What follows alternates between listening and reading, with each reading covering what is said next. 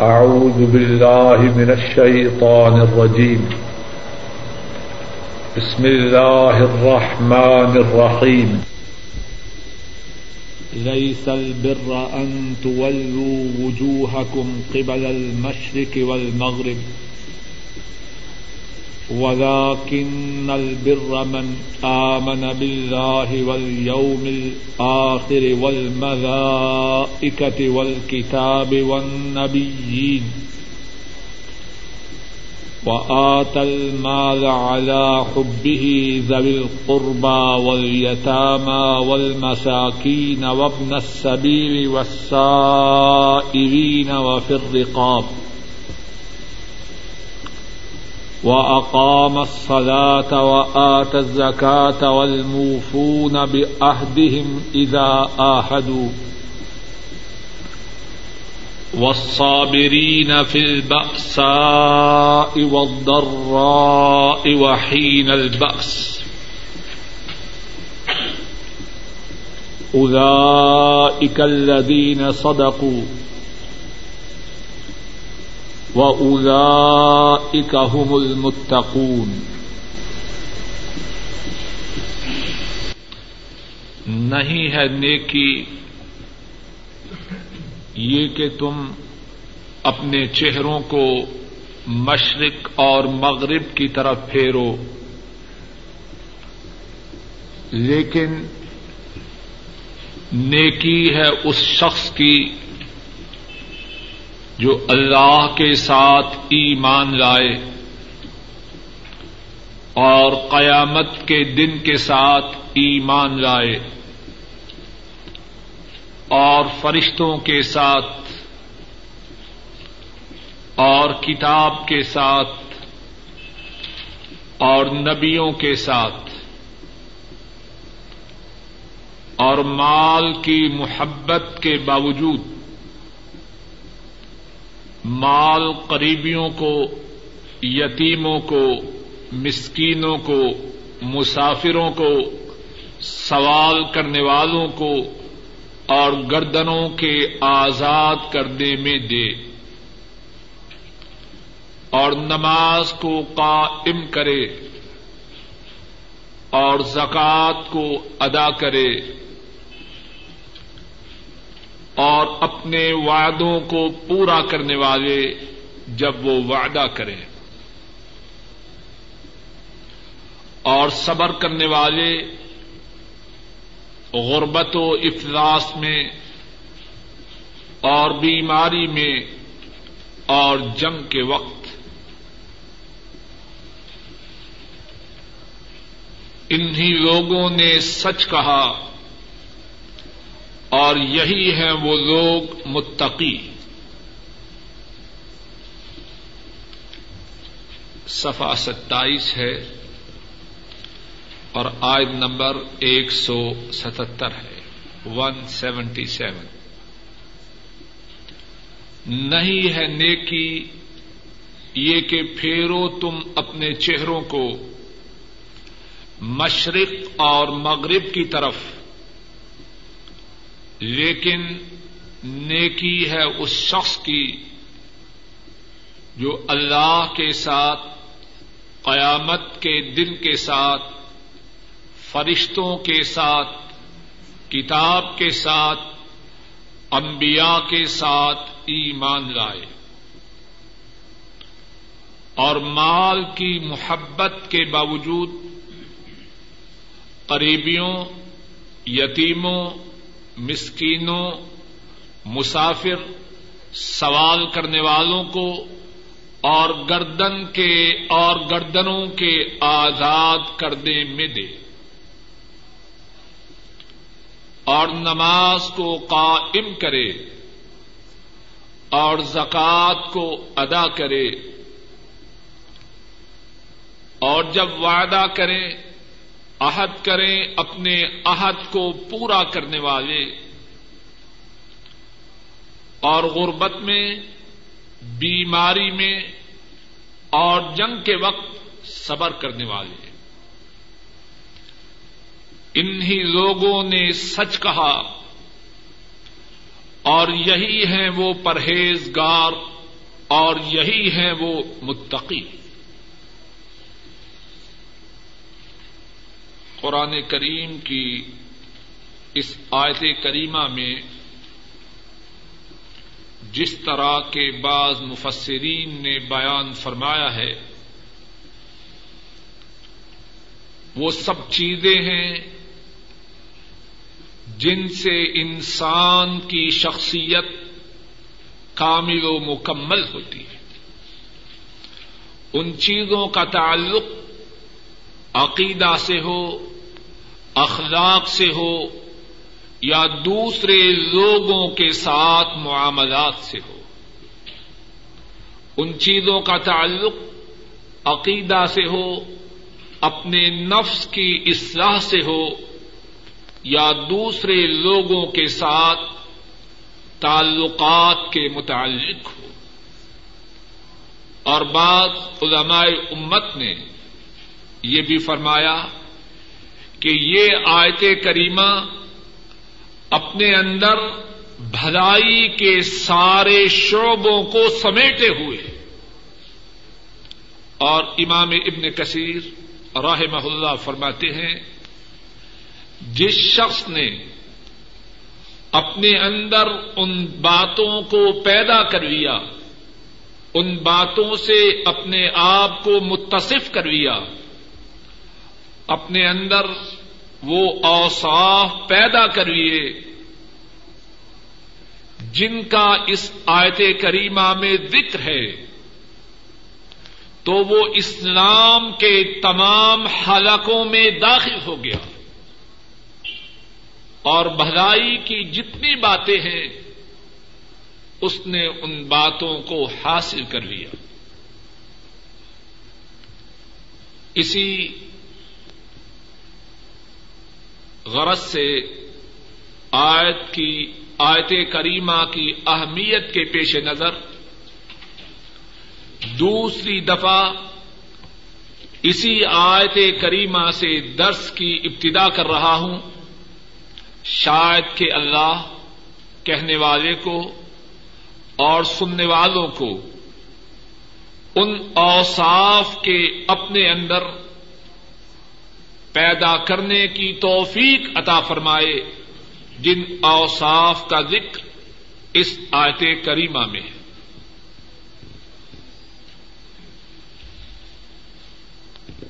آیت کریمہ کی ابتدا میں فرمایا لئی سل بر انت وجوہ کم قبل المشرق والمغرب۔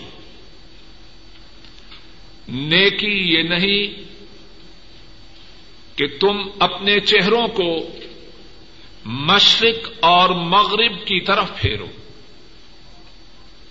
مفسرین کرام نے آیت کریمہ کے اس حصہ کے ایک سے زیادہ معانی بیان فرمائے ہیں۔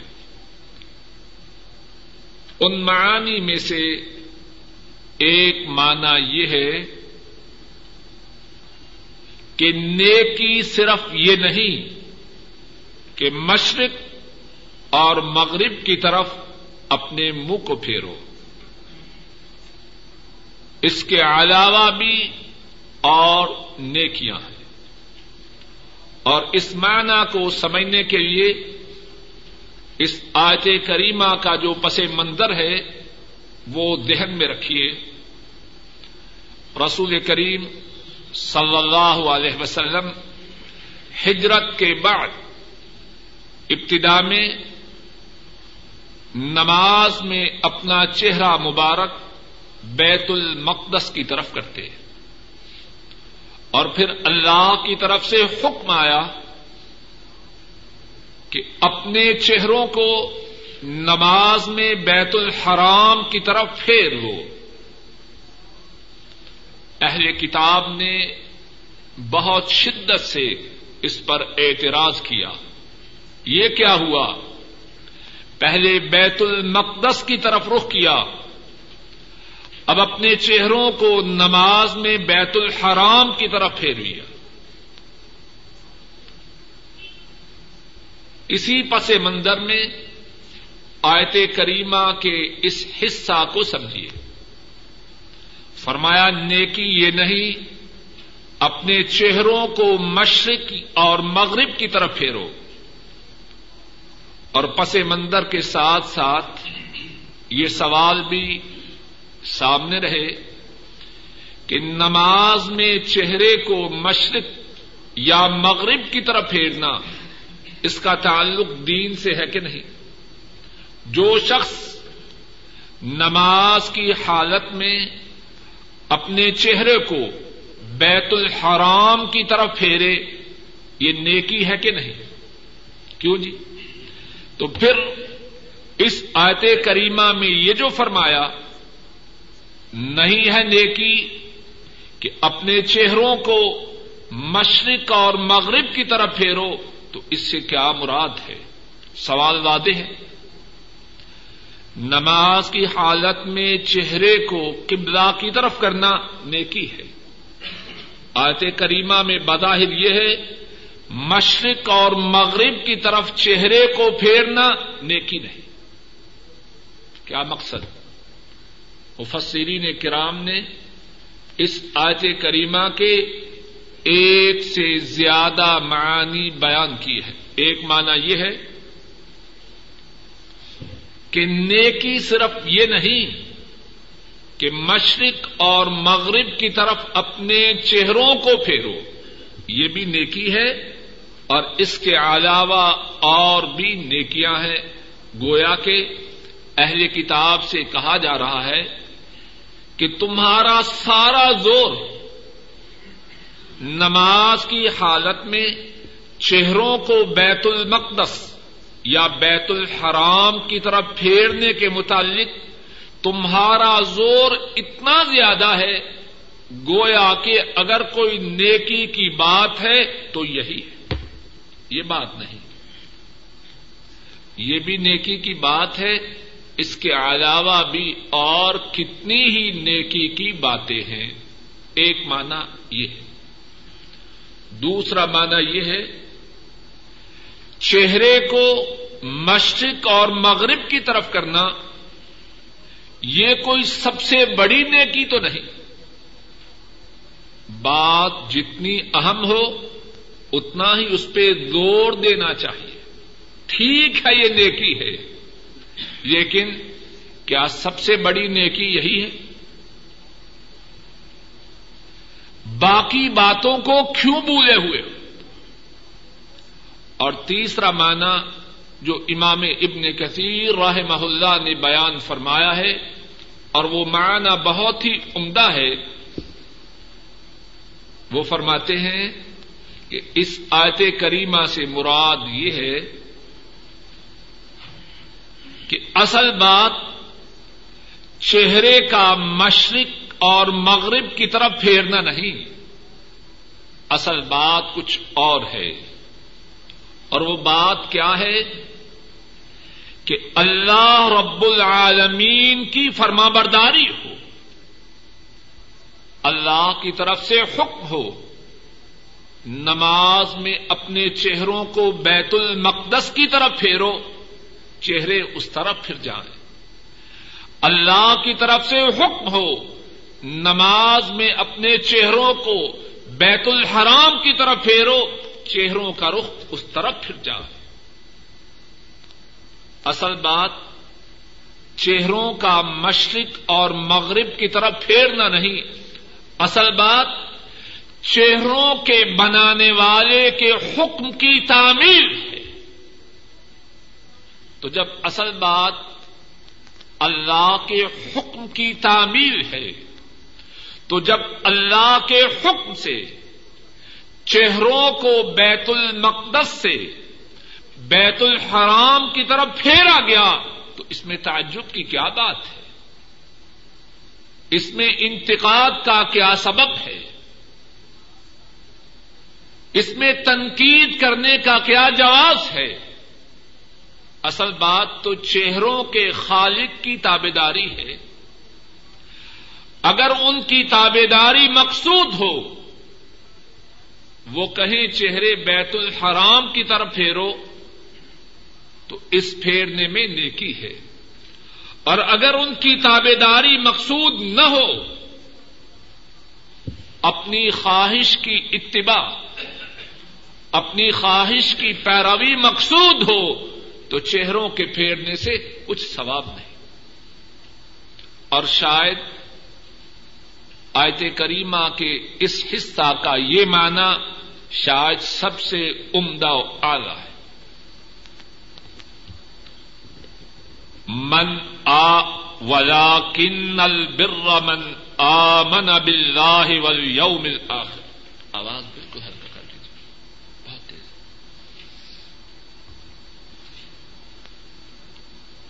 نیکی کس شخص کی ہے؟ جو ایمان لائے اللہ کے ساتھ، ایمان لائے قیامت کے دن کے ساتھ، ایمان لائے فرشتوں کے ساتھ، ایمان لائے اللہ کی طرف سے جو کتابیں نازل کی گئیں ان کے ساتھ، اور ایمان لائے انبیاء کے ساتھ۔ اور اللہ پر ایمان لانے کا کیا مقصد ہے؟ ایک مقصد تو وہ ہے جو ہم میں سے بہت سے سمجھتے ہیں۔ آمن تو بلا یہ کہا اور بات ختم ہو گئی۔ ایمان کے لیے یہ بات کافی نہیں۔ اللہ پر ایمان لانے کا مقصد یہ ہے، اللہ کے وعدوں پر یقین ہو۔ اللہ جس بات سے ڈرائے اس سے ڈر جائے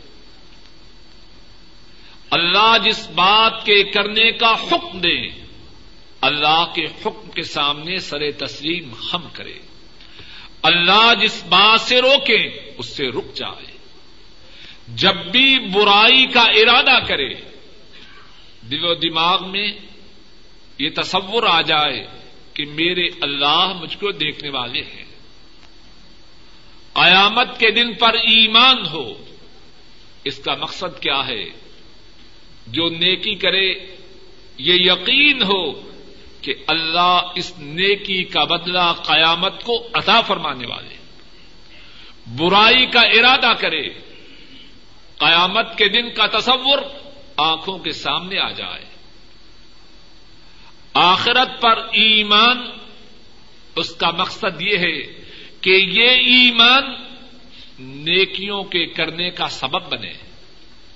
آخرت پر ایمان کا مقصد یہ ہے کہ یہ ایمان برائیوں کی راہ میں بہت بڑی دیوار بن جائے۔ ولملا فرشتوں پر ایمان۔ قرآن و سنت میں اللہ مالک الملک نے اور رسول کریم صلی اللہ علیہ وسلم نے فرشتوں کے جو اوساب بیان کیے ہیں، ان پر یقین ہو، ان کا اعتقاد رکھے۔ اللہ کے فرشتے، اللہ کے حکم سے ان کاموں کو سر انجام دیتے ہیں۔ جن کاموں کی ذمہ داری اللہ ان کو سونپتے ہیں۔ اللہ کا فرشتہ جبریل اللہ کے حکم سے، اللہ کی وہی اللہ کے رسولوں اور انبیاء کے پاس لے کے آتا۔ ہے ول کتاب اور ایمان ہو کتاب پر۔ اس سے مراد قرآن کریم بھی ہے اور قرآن کریم سے پہلے جو آسمانی کتابیں اللہ نے مختلف انبیاء کو دی، وہ بھی مراد ہے۔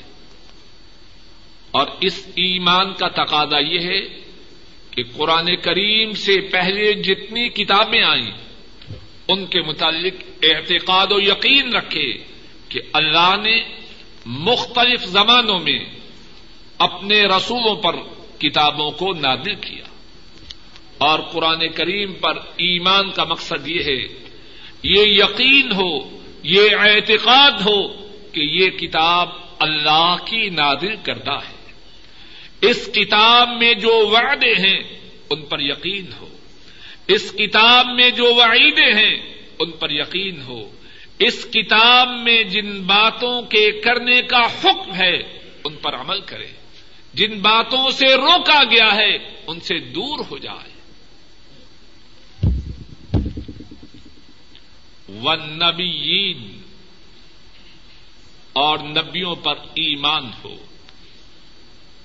پہلے جتنے انبیاء آئے، ان کے متعلق یہ اعتقاد رکھے کہ وہ اللہ کے نبی تھے۔ اور نبی مکرم صلی اللہ علیہ وسلم ان پر ایمان کا تقاضا یہ ہے، ان پر ایمان کا مقصد یہ ہے، یہ یقین رکھے کہ آپ خاتم النبیین ہیں، آپ امام الانبیاء ہیں آپ قائد المرسلین ہیں۔ آپ کی محبت اپنے سینے میں، اپنی اولاد، اپنے ماں باپ اپنے مال اور اپنی جان سے زیادہ رکھے۔ آپ کے ارشادات کے سامنے سر تسلیم خم کرے۔ آپ جن باتوں سے روکیں، ان سے رک جائے۔ آپ کی سیرت، آپ کی صورت، آپ کی سنت آپ کے طریقے، آپ کی عادات مبارکہ کو اپنانے کی کوشش کرے۔ اور جن چیزوں کو آپ نے ناپسند فرمایا، ان سے دور بھاگ جائے۔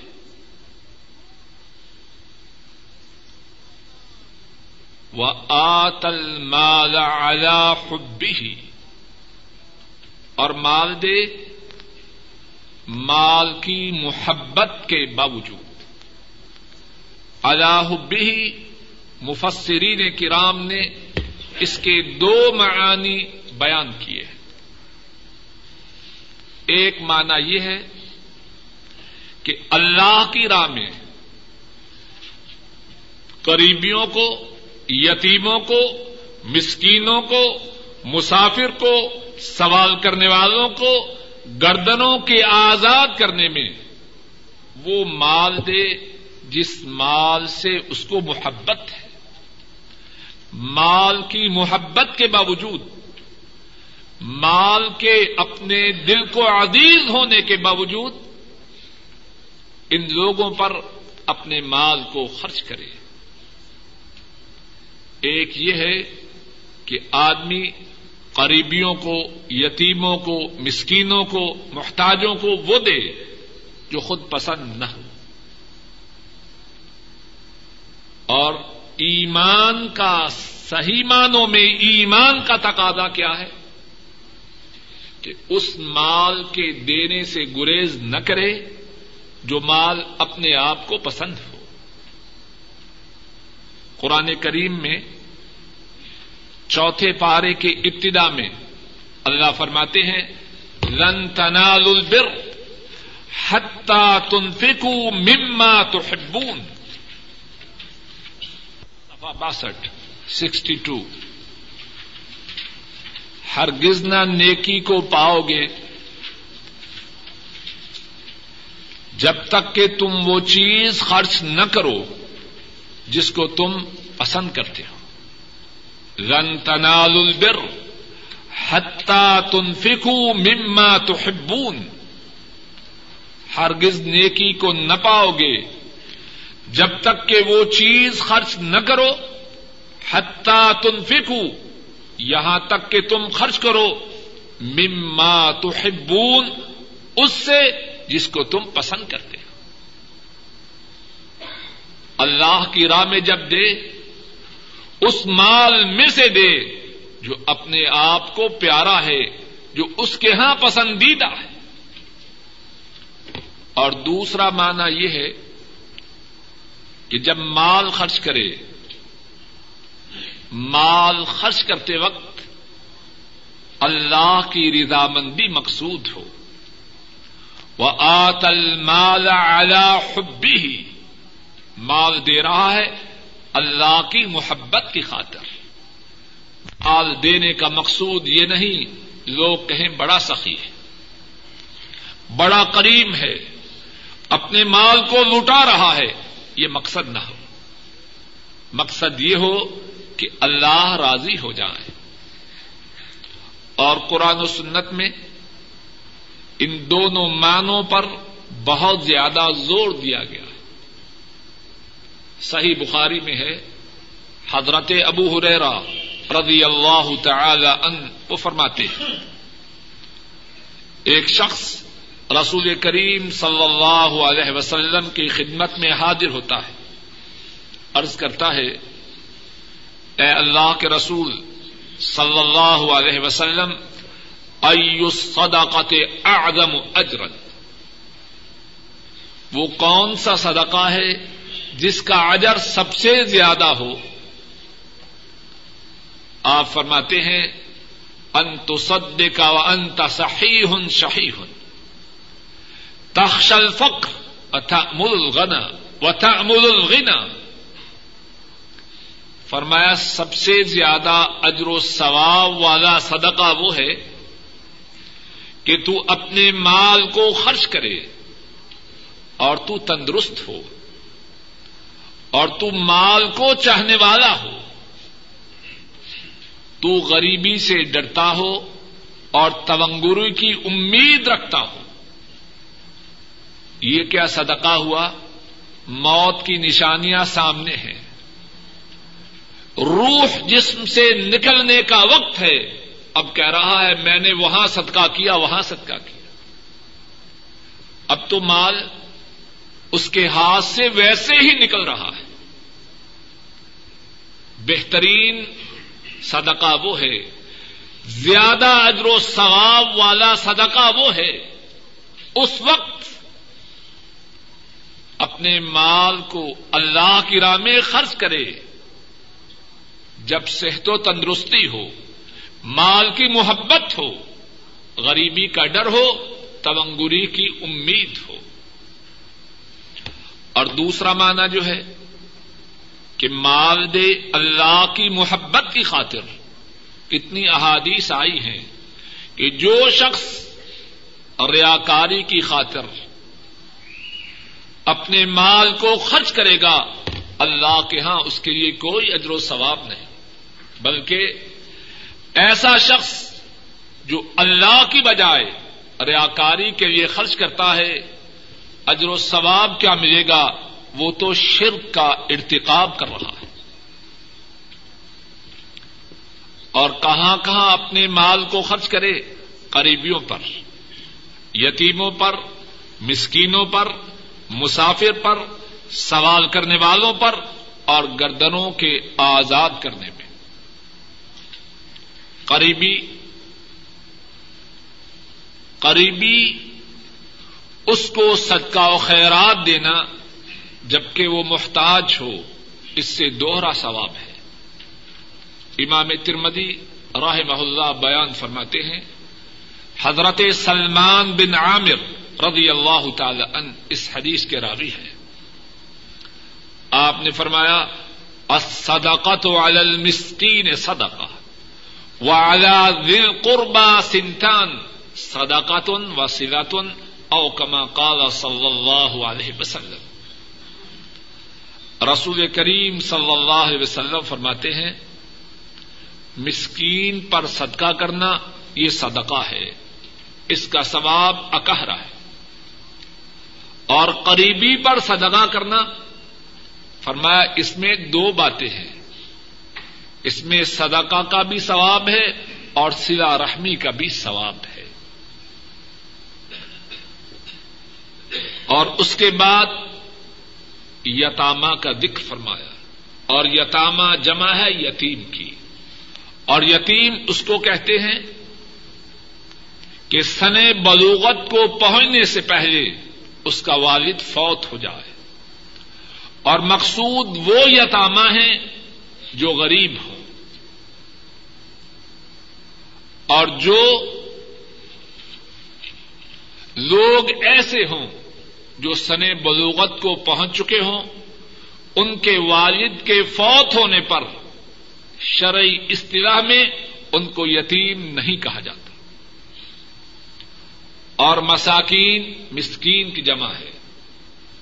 اور مسکین کا لغوی طور پر مانا یہ ہے کہ جس میں حرکت نہ ہو، گویا کہ غریبی نے اس کے زور کو توڑ دیا ہے۔ اس کی نقل و حرکت کو سکون میں بدل دیا ہے۔ اور غریبی بڑی ظالم ہے۔ غربت کوئی چھوٹی مصیبت نہیں، بہت بڑی مصیبت ہے۔ اور اس کے بعد ذکر فرمایا ابن السبیر مسافر۔ اور مسکین کے متعلق ایک اور بات سن لیجیے مسکین کون ہے؟ رسول کریم صلی اللہ علیہ وسلم فرماتے ہیں، جس طرح کے صحیح بخاری میں اور صحیح مسلم میں۔ حضرت ابو ہریرا رضی اللہ تعالی ان وہ بیان کرتے ہیں۔ رسول کریم صلی اللہ علیہ وسلم نے فرمایا لئی سل مسکین بحاد طواف الدی ترد تمرت و تمرتان و لکمت و لکمتان ولا کن المسکین الدی لا یجد غنن یغنی، ولا یفتن له فیتصدق علیہ۔ فرمایا، مسکین وہ نہیں جو لوگوں پر گھومتا پھرتا ہے، سوال کر رہا ہے۔ کہیں سے ایک کھجور لی ایک کھجور لی کہیں سے دو کھجوریں کہیں سے ایک لکما ملا ملا، کہیں سے دو لکمے ملے۔ فرمایا، یہ مسکین نہیں۔ مسکین وہ ہے کہ اس کے پاس اتنی تبنگری نہیں جو اس کے لیے کافی ہو۔ اور نہ ہی لوگوں کو اس کی غربت کی خبر ہوتی ہے کہ لوگ اس پر صدقہ و خیرات کریں۔ ہمارے محاورہ میں اس سے مراد وہ شخص ہے جس کو ہم سفید پوش کہتے ہیں۔ گھر میں بچیاں ہیں، گھر میں اولاد ہے اور کتنے بیمار ہیں۔ بظاہر سفید پوش ہے، لیکن جائز اخراجات اپنی آمدن سے پورے نہیں ہو رہے۔ یہ مسکین ہے۔ اور جائز اخراجات مراد ہے، ناجائز اخراجات مراد نہیں۔ اب ایک شخص ہے، متوسط درجہ کی اس کی تنخواہ ہے۔ اب اللہ کی نافرمانی کے ساز و سامان اکٹھے کرنا چاہتا ہے۔ اب اخراجات تنہا سے زیادہ ہیں، یہ بد نصیب مسکینوں کی سخت میں سے نہیں۔ مسکین وہ ہے جس طرح ہمارے محاورہ میں کہتے ہیں کہ اس کی دال روٹی بھی نہیں چل سکتی۔ اخراجات جائز ہیں، لیکن آمدن ان سے کم ہے۔ شرعی اصطلاح میں اس کو مسکین کہتے ابن سبیر مسافر۔ اچھا خاصا مالدار ہے، لیکن سفر میں وہ وقت آ پہنچا، جیب خالی ہے۔ کھانے کے لیے نقدی نہیں، ٹکٹ کے لیے پیسے نہیں۔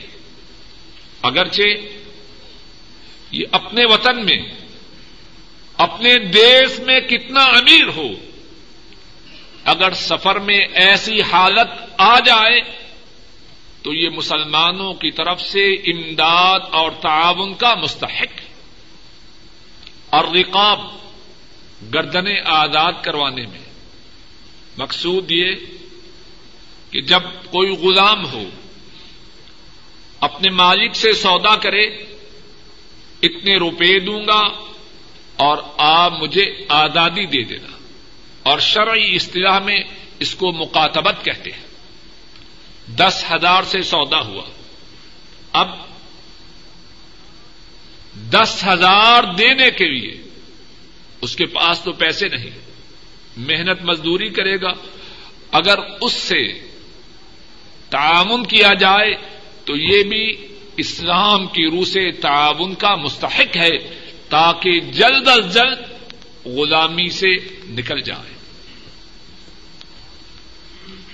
بعض مفسرین نے ان مستحقین کی جو فہرست ہے، اس میں جو حکمت ہے، اس کو بیان کیا ہے۔ ذرا دیکھیے، سب سے پہلے کون؟ قریبی۔ اس کے بعد یتیم۔ اس کے بعد مسکین۔ اس کے بعد مسافر۔ اس کے بعد سوال کرنے والے۔ اور اس کے بعد گردنوں کو آزاد کروانے میں بعض مفسرین فرماتے ہیں کہ سب سے زیادہ تعاون کا جو مستحق ہے وہ ہے، جو رشتے دار بھی ہے اور غریب بھی ہے۔ کیوں؟ اس کو صدقہ دینا سلا رحمی بھی ہے اور صدقہ بھی ہے۔ سب سے پہلے اس کا ذکر کیا۔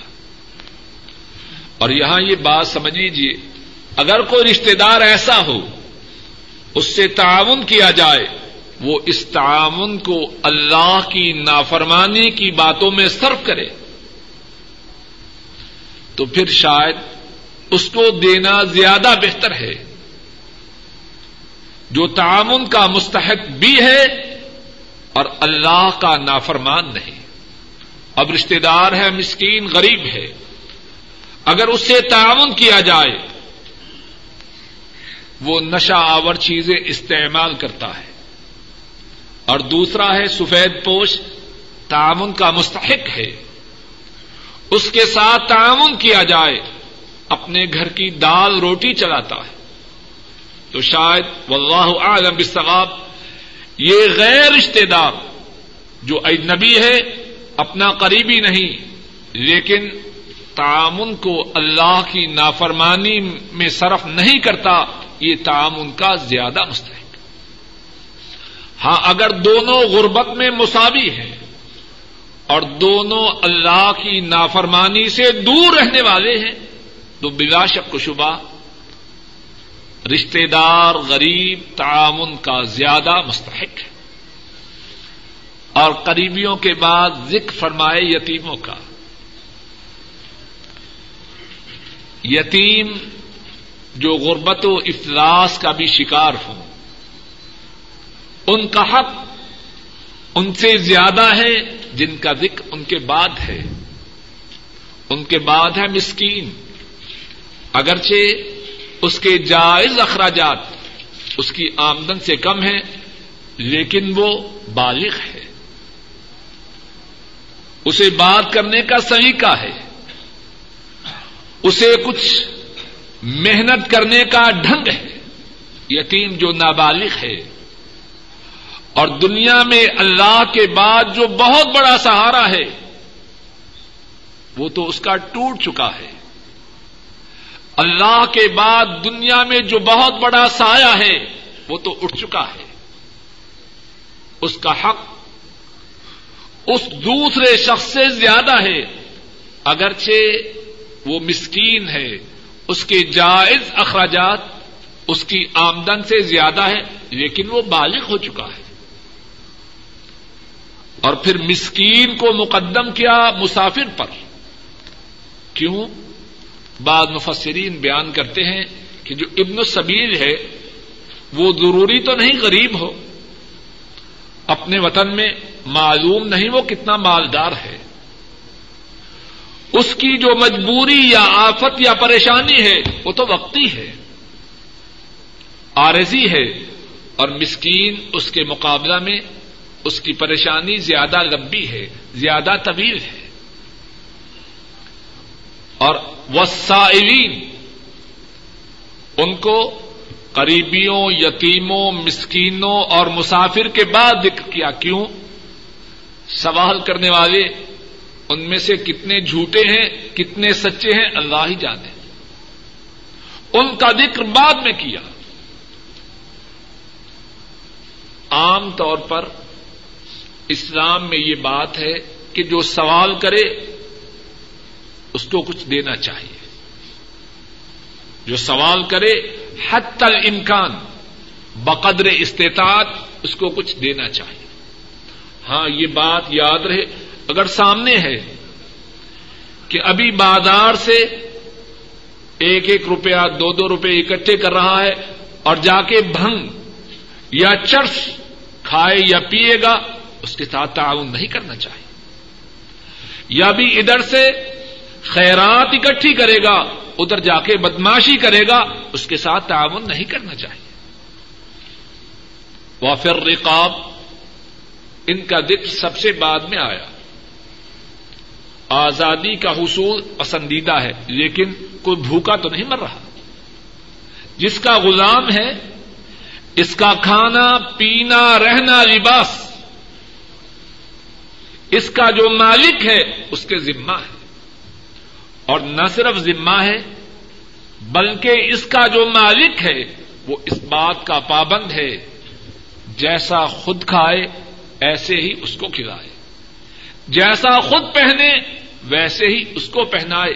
اس لیے اس کا ذکر سب سے بعد میں فرمایا۔ وہ اقام سلاد اور نماز کو قائم کرے۔ نماز کو قائم کرنے کا کیا مقصد ہے؟ امام ابن کثیر راہ محلہ اور بعض دوسرے مفسرین بیان کرتے ہیں۔ کہ نماز کو اس کے اوقات میں مکمل طور پر ادا کرے، اس کا رقو مکمل ہو، اس کا سجود مکمل ہو، اطمینان اور خوشو سے ادا کرے اور اس طرح ادا کرے جس طرح ادا کرنا شریعت میں ہے اور اللہ کو پسند ہے۔ نماز کا ادا کرنا کیسے ہے؟ وقت پر ادا کرے۔ رکو اور سجود کو مکمل کرے۔ اطمینان و خوشو سے ادا کرے۔ اور اس طریقے سے ادا کرے جو طریقہ حضرت محمد صلی اللہ علیہ وسلم نے بتلایا ہے اور اللہ کو پسندیدہ ہے۔ کتنے ایسے ہیں زہر کی نماز ہے تب پڑھتے ہیں جب اثر کا وقت ہو جائے۔ یہاں سعودی عرب میں تو اللہ کی بڑی رحمت ہے کہ نماز کے وقت دفاتر، ادارے، دکانیں کافی حد تک بند ہوتے ہیں۔ کوئی بڑا ہی بدبخت ہو جو نماز کی چوری کرے وگرنا عام طور پر سہولت میسر ہے، لیکن بہت سے ملکوں میں یہ سہولت میسر نہیں۔ تو کتنے لوگ ایسے ہیں؟ زہر کی نماز ادا تو کرتے ہیں، لیکن کب؟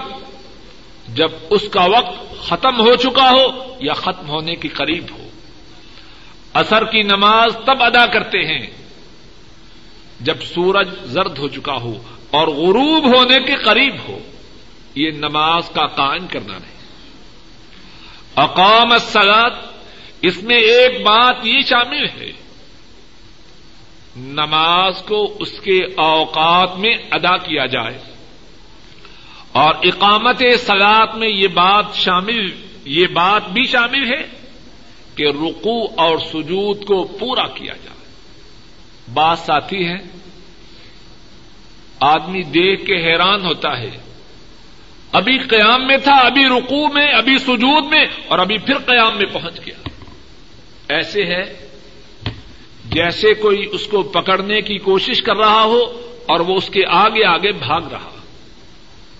یہ اقامت سلاد کے جو تقاضے ہیں، ان کے برعکس اور بعض ساتھی ایسے ہیں رکو سے اٹھتے ہیں قومے میں۔ ایسے ہے جیسے اوپر کوئی پکڑ لے گا، ایک دم زمین پر گرنے کی کوشش کرتے ہیں۔ اور جب پہلے سیدے سے اٹھتے ہیں پھر گرنے کی کوشش کرتے ہیں۔ یہ بات غلط ہے۔ رسول کریم صلی اللہ علیہ وسلم نے اپنے صحابہ کو جو نماز سکھلائی،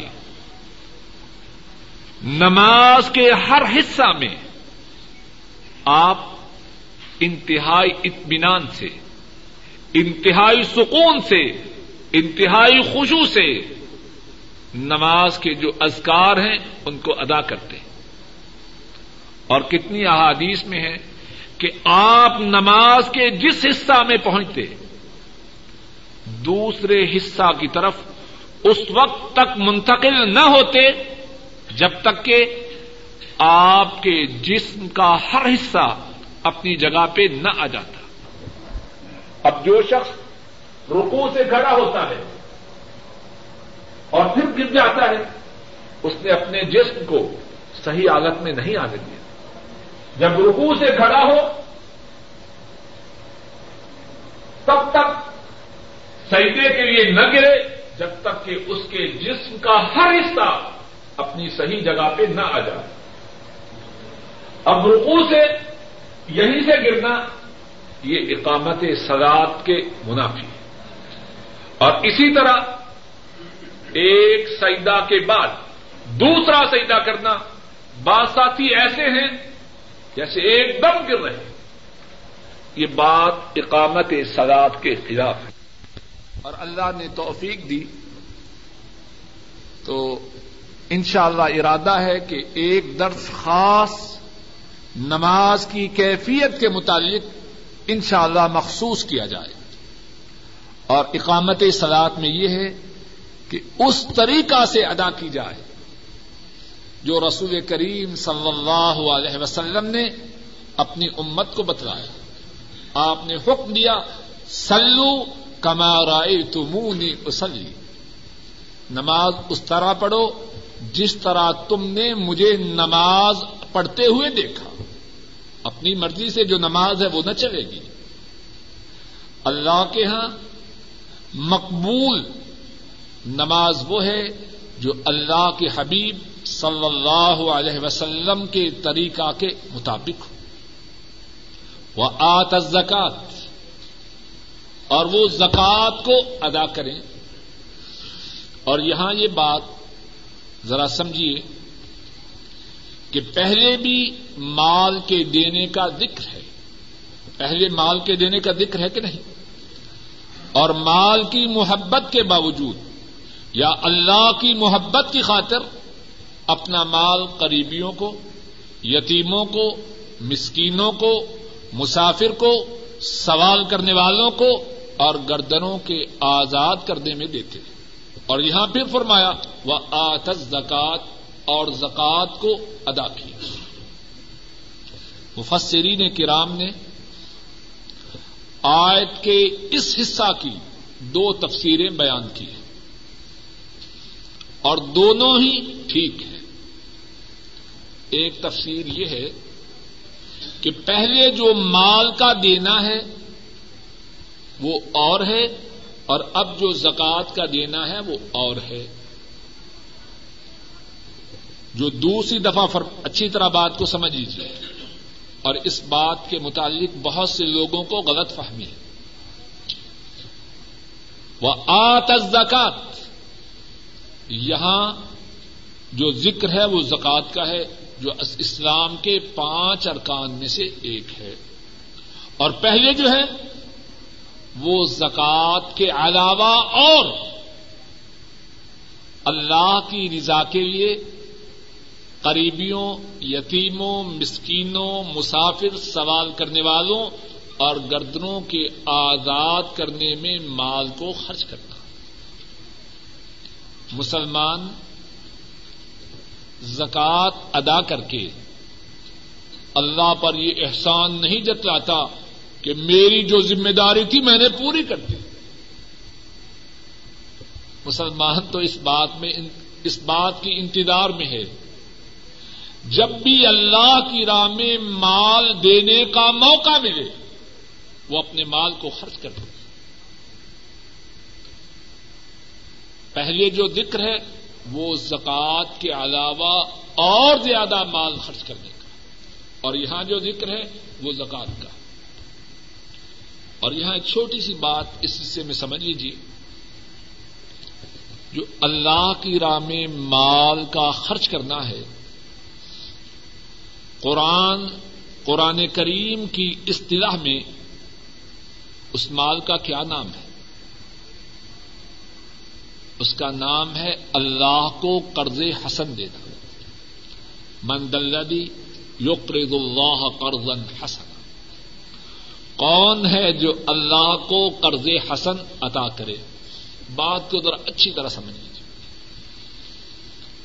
ہم میں سے اللہ کے لیے کوئی مثال نہیں، صرف بات سمجھانے اور سمجھنے کے لیے۔ ہم میں سے کوئی شخص جو باحیا ہو، باغیرت ہو اگر وہ کسی سے قرض لے، واپس کرے گا کہ نہیں؟ کیوں جی بولیے؟ باحیا باغیرت انسان قرض کو کھائے گا ہزم کر جائے گا یا واپس کرے گا؟ اللہ کے لیے کوئی مثال نہیں، صرف بات سمجھانے کے لیے۔ اللہ کے متعلق آپ کا کیا خیال ہے؟ کچھ بات سمجھ میں آ رہی ہے کہ نہیں؟ جو مال اللہ کی راہ میں دیا جائے۔ وہ دیا نہیں۔ وہ تو قرض حسن ہے۔ اور کس کے ذمے؟ کسی ایسی پارٹی کے ذمے نہیں جو دو کے باز ہو، جو فراڈ کرنے والی ہو، مکار ہو۔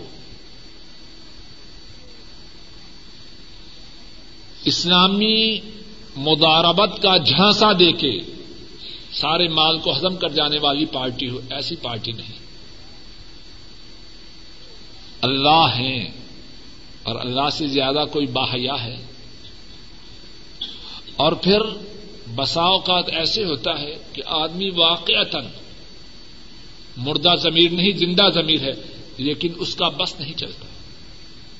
اپنے ہاتھوں کو کاٹتا ہے اور شرم و حیا کی وجہ سے جس سے قرض لیا ہے، اس کے سامنے اپنی نگاہوں کو نیچے رکھتا ہے۔ اس کا بس نہیں چلتا۔ ہر اللہ تو وہ ہے باحیا بھی ہیں اور آسمانوں اور زمین کے خزانے بھی انہیں کی ملکیت ہے۔ ان کو دیا ہوا قرض کس طرح ریٹرن کے بغیر رہ سکتا ہے؟ جو ان کو قرض حسن دینا ہے، وہ واپس آنا ہے۔ اب یہ کسی کی اپنی سعادت یا خوشبختی ہے کہ وہ اس نقطہ کو سمجھے یا نہ سمجھے۔ اور ایک اور بات کہہ دو اور اللہ کے فضل و کرم سے اللہ سے امید ہے کہ اس بات پر اس طرح یقین ہو جس طرح کہ سورج نکلا ہو۔ اور یہ یقین ہو کہ سورج نکلا ہوا ہے۔ جو شخص یہ چاہے کہ وہ مالدار ہو جائے، اس کی ایک بہترین چابی یہ ہے کہ وہ اللہ کو قرض حسن دے۔ جو شخص یہ چاہے کہ دنیا ہی میں وہ تونگری کو پائے، امیری کو حاصل کرے، اس کے لیے قرآن و سنت میں کتنے ہی نسخے ہیں، ان میں سے ایک بہترین نسخہ یہ ہے کہ اللہ کو قرض حسن دے۔ وہ رکے گا تو نہیں۔ اور پھر وہ اکیلا واپس نہیں آئے گا۔ اللہ سے اس کے علاوہ بھی اور بہت کچھ لے کے آئے۔ گا تو خیر، مفسرین کرام نے یہ بات بیان کی کہ پہلے ذکر ہے زکوٰۃ کے علاوہ اور خرچ کرنے کا۔ اور اب ذکر ہے زکوٰۃ کا۔ دوسری تفصیل یہ ہے کہ پہلے بھی ذکر زکوٰۃ کا ہی ہے اور اب بھی ذکر زکوٰۃ کا ہی ہے۔ صرف فرق یہ ہے کہ یہاں تو صرف یہ فرمایا کہ زکوٰۃ دی اور پہلے یہ بتلایا کہ زکوٰۃ کے مصارف کیا ہے زکوٰۃ کہاں کہاں خرچ کرنی ہے؟ قریبیوں پر جو غریب ہیں، یتیموں پر جو غریب ہیں، مسکینوں پر، مسافر پر، سوال کرنے والوں پر اور گردنوں کے آزاد کر دیں بات واضح ہے؟ اور اس کے بعد فرمایا ول موفون اور پورا کرنے والے اپنے وعدوں کو۔ ادا آہدو، جب انہوں نے وعدہ کیا۔ اور یہاں یہ بات سمجھیے، کتنے لوگ ہیں بظاہر پکے نمازی لیکن لوگوں کے ساتھ ان کا معاملہ انتہائی ردی۔ یہ بات انتہائی غلط ہے۔ ایسے لوگوں کو اپنے طرز عمل پر نظر ثانی کرنا چاہیے۔ نماز یہ تو نہیں سکھلاتی کہ لوگوں کے ساتھ معاملہ برا ہو، لوگوں کے حقوق کو ہزم کیا جائے، لوگوں کو اپنے شرور و فتن کا نشانہ بنایا جائے، یہ تو نہیں۔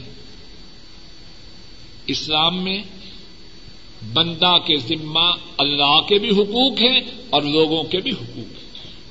اور نیکی اس کی ہے جو اللہ کے حقوق کو بھی پورا کرے اور بندوں کے ساتھ اس کا معاملہ بھی درست۔ اب دیکھیے نا، نماز اور زکوٰۃ کے بعد کیا فرمایا ولمفون اب آہدم ادا آہد اور پورا کرنے والے اپنے وعدوں کو، اپنے عہد کو جب وہ وعدہ کرے۔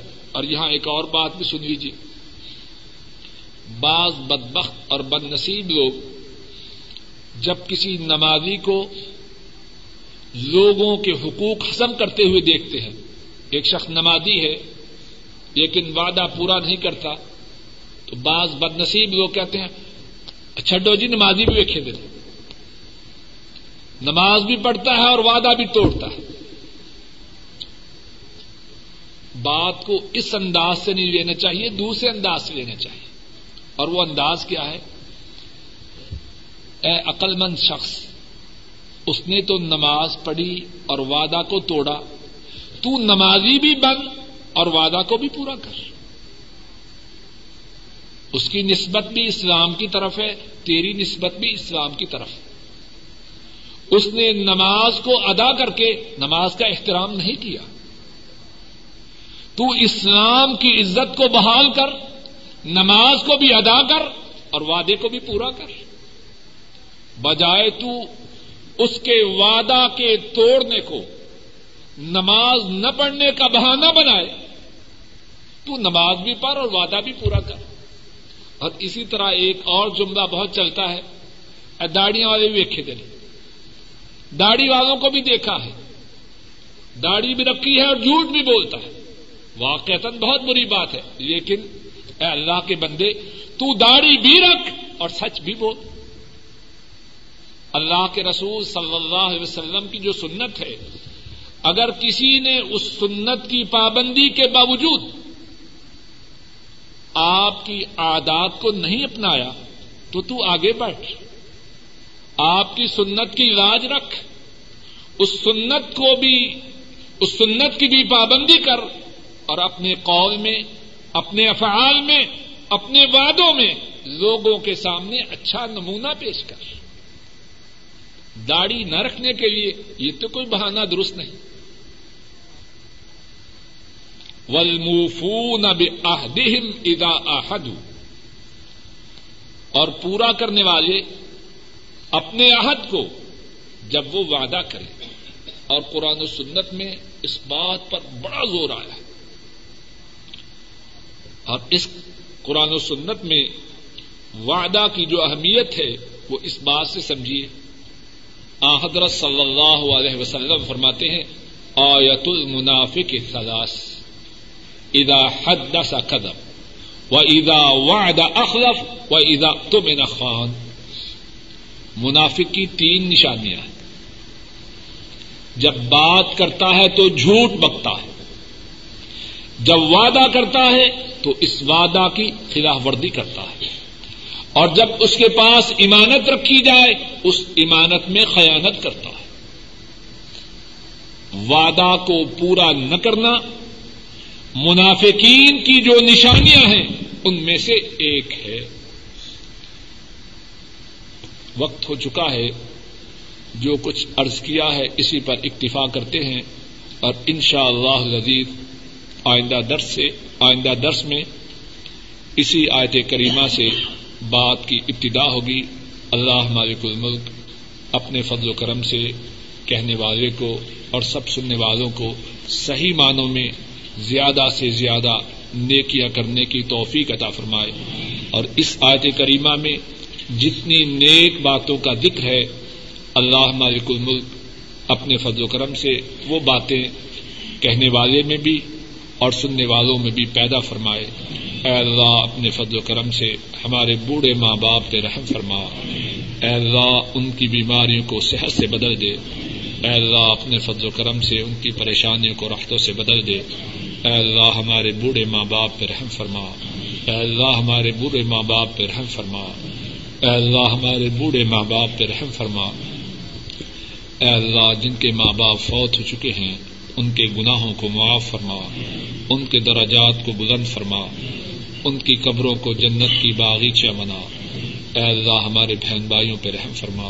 اور اے اللہ ہمارے جو بہن بھائی فوت ہو چکے ہیں، اے اللہ اپنے فضل و کرم سے ان کے گناہوں کو معاف فرما۔ ان کے دراجات کو بلند فرما۔ اور اے اللہ ہمارے جو بہن بھائی زندہ ہیں ان کی نیک حاجات کو پورا فرما، ان کی پریشانی کو دور فرما۔ اے اللہ ہمارے اعزا قارب پہ رحم فرما۔ اور اے اللہ ہمارے اعزا قارب جو فوت ہو چکے ہیں، ان کے گناہوں کو معاف فرما، ان کے دراجات کو بلند فرما۔ اے اللہ ہمارے بیوی بچوں پر رحم فرما۔ اے اللہ ہمارے بیوی بچوں کی نیک حاجات کو پورا فرما۔ اے اللہ ان کی پریشانیوں کو دور فرما۔ اے اللہ ہمارے گھروں میں دین کو جاری و ساری فرما۔ اے اللہ ہمارے گھروں میں دین کو جاری و ساری فرما۔